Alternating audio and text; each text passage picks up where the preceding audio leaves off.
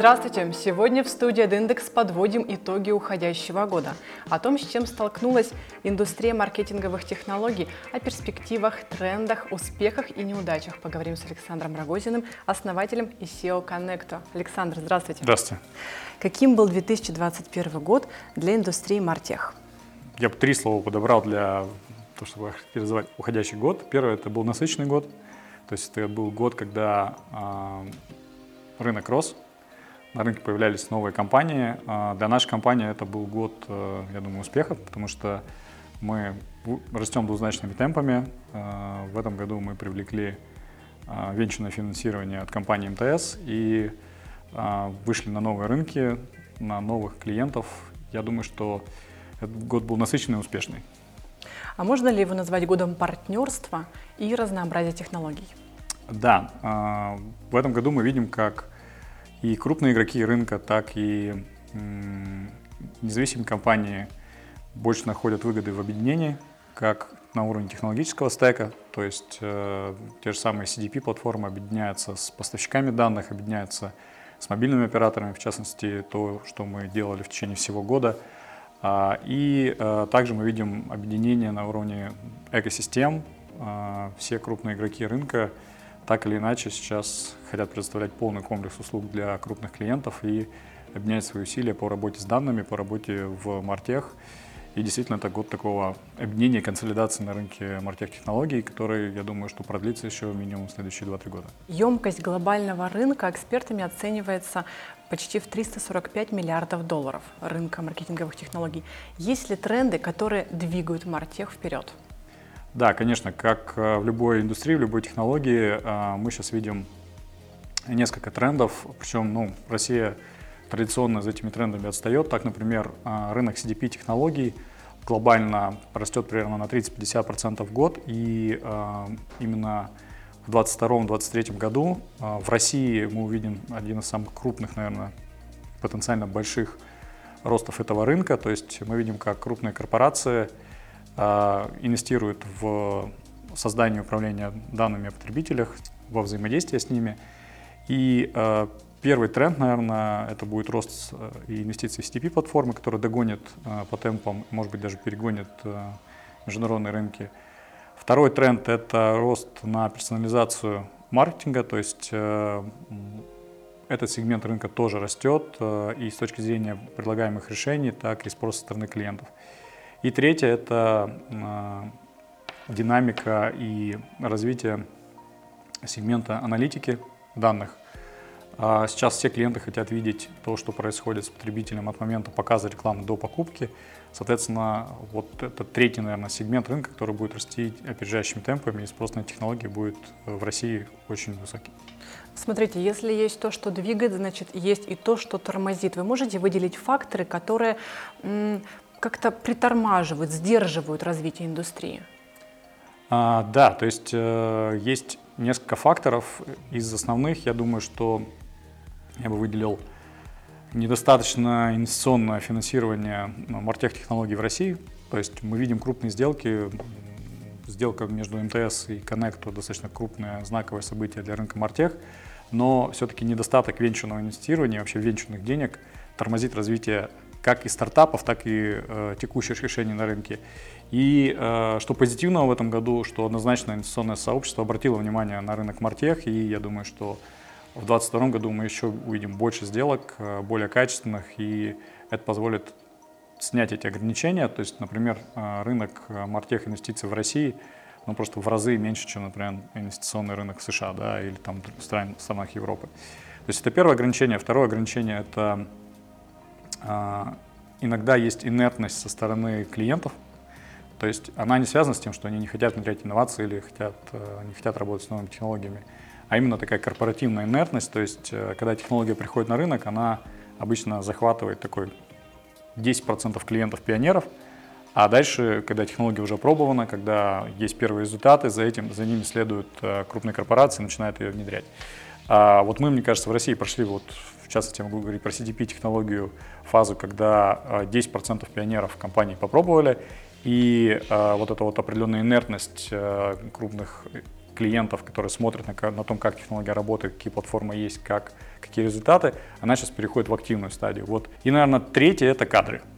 То есть э, мы все работаем на рынке, э, который в себе совмещает и разработку, и аналитику, и э, маркетинг. То есть, э, и, естественно, дефицит кадров, их э, подготовка и вообще как бы зрелость э, рынка правильных и очень перспективных и кандидатов, и сотрудников, то есть рынка такого образования в сфере мартех технологий, это та проблема, с которой мы сталкиваемся ежедневно, и э, в том числе мы, мы очень много а, инвестируем в рост сотрудников, мы работаем с крупными вузами для того, чтобы прямо со студенческой скамьи а, люди приходили к нам в компанию.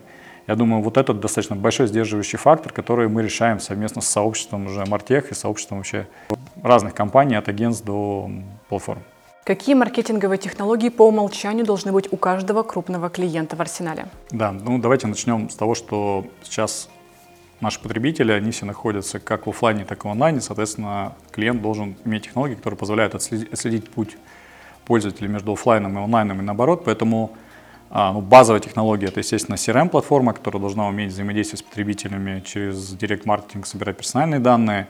Сейчас уже, я думаю, что must-have — это минимум CDP-модуль, который позволяет объединить онлайн и офлайн, а также соединить источники данных как внутри клиента, так и с рынка. А, и системы сквозной аналитики, показывающие эффективность того, как э, работает маркетинг по каналам от показа до покупки.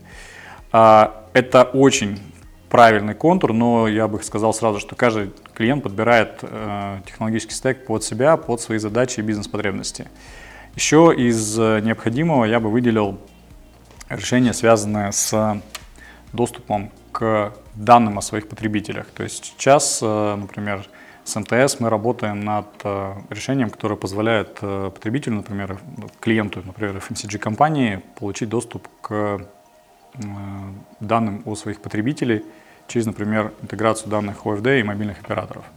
Это, конечно, не то, что все должны сейчас иметь, но это то, что однозначно позволит компаниям повысить эффективность своего маркетинга в будущем.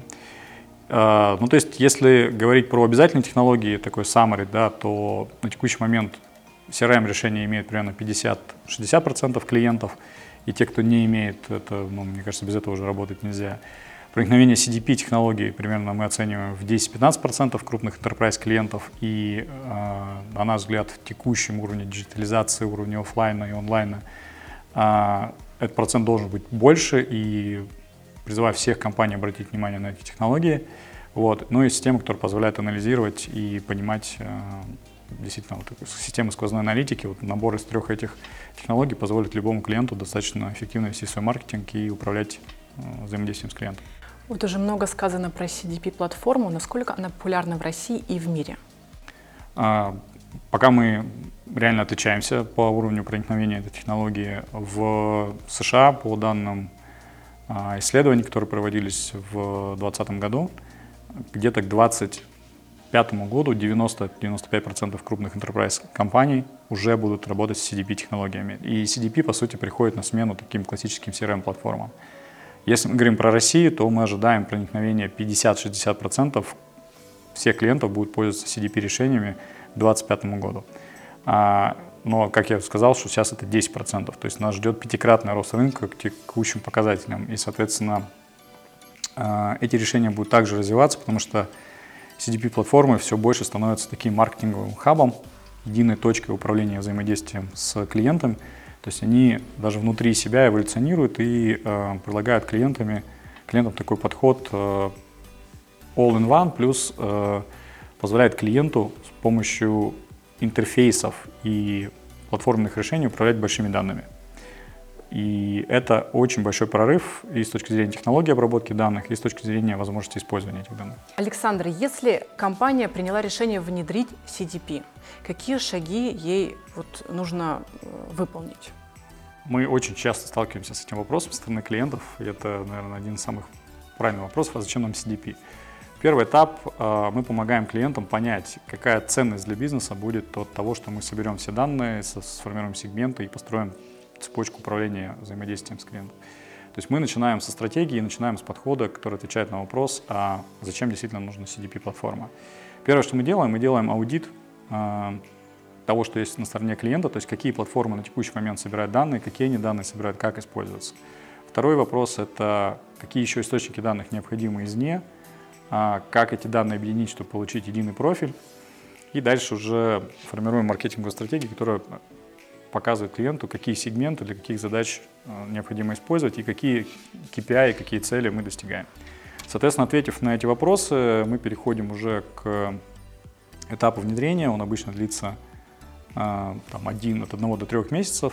По итогу клиент получает э, готовое решение, которое позволяет закрыть все потребности, формирует единый ID потребителя и позволяет из единой точки управлять как direct-маркетинговым взаимодействием, так и а, взаимодействием через digital-инструменты, ретаргетинг, отгрузки данных в рекламные платформы, ну и измерение эффективности маркетинговых вложений.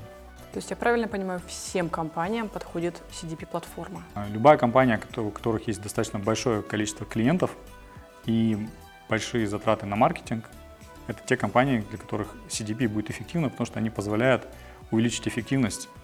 И в итоге, если мы сравним стоимость а, внедрения и а, поддержки CDP-платформы с эффектом от ее внедрения, то мы в среднем видим, что в течение первых шести месяцев при правильном использовании, как любого инструмента CDP, платформа уже окупается и дает положительный а, возврат инвестиций.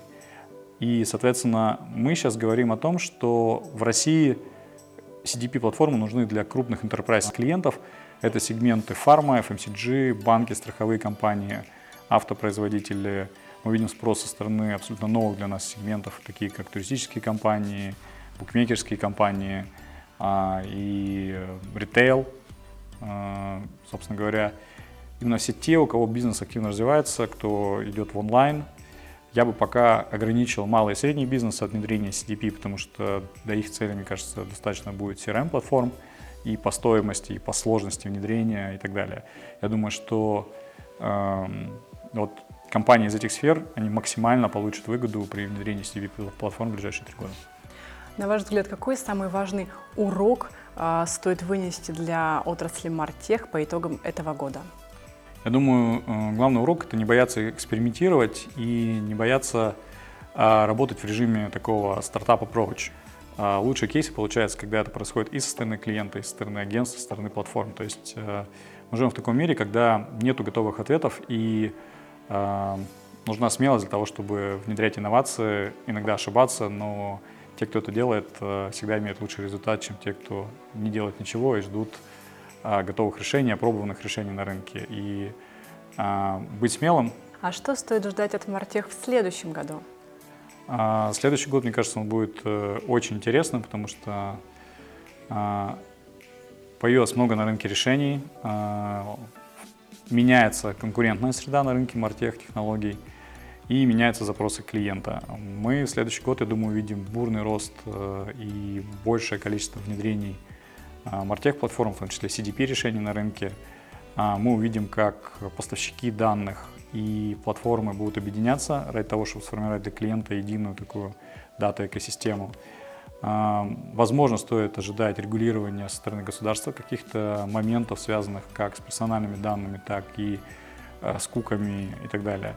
Ну и Мартех будет искать решение, э, как работать в мире без кук. Если в этом году это были гипотезы первые пилоты, то в следующем году это будет однозначно уже внедрение и первый кейс, который мы увидим, я думаю, что даже в, первом в первой половине 2022 года. А вот вы сказали, что каких-то решений ждут от государств. Какие законодательные инициативы актуальны и которых не хватает сейчас рынку Мартех? А, если посмотреть на то, что вообще происходит в целом с данными пользователей, то есть два, как бы, я бы не сказал, что лагеря, но два полюса. Да? С одной стороны, это государственное регулирование, с другой стороны, мы видим, как тот же самый Apple и Google пытаются обеспечить безопасность своих данных на уровне корпорации глобально. И вот пересечение того, что происходит на уровне корпорации и является э, регулируемым и управляемым полем со стороны государства, я думаю, что в следующие два года пересечение этих э, векторов развития мы в том числе стоит ожидать и в России. А, до сих пор у нас нет, не попадает под регулирование формальное законодательство, все, что связано там с куками и с неперсональными данными. Я думаю, что в этом направлении а, мы увидим часть регулирования. А, мы также видим тренд э, в не пределах России, что все больше государств стараются данные о своих жителях и гражданах как бы защитить. Вот, этот тренд однозначно будет усиливаться, то есть, э, скорее всего, будут и новые требования, и новые а, законодательные инициативы. В общем, а, это сильно может повлиять на рынок EdTech и MarTech, а, и ну, нужно быть к этому готовым, и нужно, я думаю, что устраивать партнерство с государством, с, с регуляторами для того, чтобы это было максимально эффективно, как и для нас, как граждан, потому что мы сами постоянно отдаем свои данные, так и для компаний, которые работают в этой сфере. Но, в общем, я думаю, что регулирование будет усиливаться, а, все больше будет а, значение иметь first-party data, то есть те данные, которые собирает сама компания, больше будет ограничений на third-party data, и таким образом те компании, которые сейчас уже как раз начинают инвестировать в сбор данных о своих потребителях помимо CRM, как раз те и получат такое конкурентное преимущество с учетом того, что ну, точно а, ландшафт законодательный не изменится в более либеральную сторону, он будет только ужесточаться. А компании и бренды готовы сейчас? Вообще в целом рынок готов сейчас к отмену КУК? А сейчас нет, и именно поэтому первые попытки это сделать, они, собственно говоря, не увенчались успехом. Я думаю, что даже к 2023 году рынок на самом деле не будет готов, чтобы перестроить такую огромную отрасль, где есть клиенты, агентства, а, подходы уже сложившиеся технологии на мой взгляд, требуется больше времени. Я думаю, что 23 год это не конечный, э, как сказать, не крайняя точка. Не крайняя точка, да, это какая-то точка трансформации или нового пути. То есть э, такое, что в 2023 году кук не будет, я думаю, что не очень реалистичный сценарий, просто потому что те же самые платформы или крупные корпорации, которые этот подход внедряют, потеряют очень большой объем денег. Да, и это, как бы, на мой взгляд, главный стимул найти решение. Плюс рынок ищет решения, да, то есть э, э, несколько способов сейчас есть. Это и то, что вот мы предлагаем вместе с э, мобильным оператором, вместе с МТС, это Hard ID или там Stable ID мы это называем. Это то, что позволяет на уровне мобильного трафика привязывать это к мобильным телефонам, дальше сохранять это на более долгий период, практически на весь срок жизни абонента мобильного оператора. И наша платформа позволяет как бы, отказаться от куки, перейти на Stable ID. Это тот тренд, который сейчас э, мы формируем, мы предлагаем это нашим клиентам, это дает очень хорошие уже результаты по первым внедрениям. Ну и, наверное, мир перейдет на такое, на общение на, на уровне Hard ID или Stable ID э, вместо кук. То есть это вот то, куда мы все движемся. Ну и прекрасно, что уже рынок, в принципе, нашел альтернативу. Но мы все еще в поиске, да, то есть есть много идей, много экспериментов, но... Но еще есть время. Еще есть время, да, еще есть два года. Да, это прекрасно. Александр, спасибо вам большое за интервью. Да, спасибо вам, хороших вам праздников и отличного 22 года.